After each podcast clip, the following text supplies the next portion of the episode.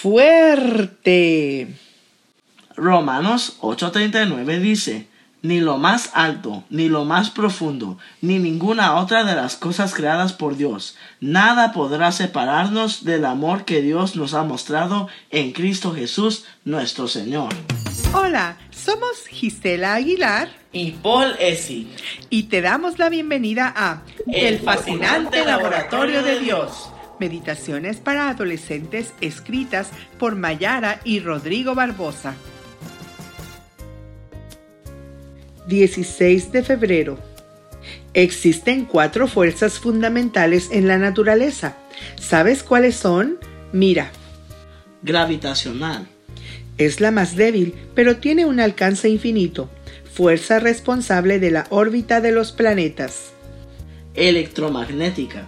Es la segunda fuerza más intensa, capaz de unir átomos y moléculas para formar materia.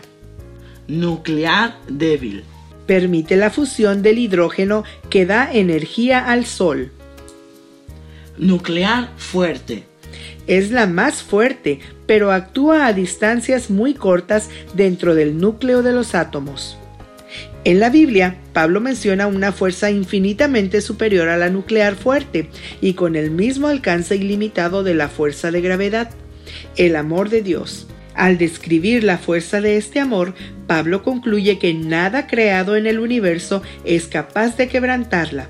Por esta razón, a la pregunta formulada por Pablo en el versículo 31 de ese mismo capítulo, si Dios es por nosotros, ¿quién contra nosotros? Solo hay una respuesta, nadie.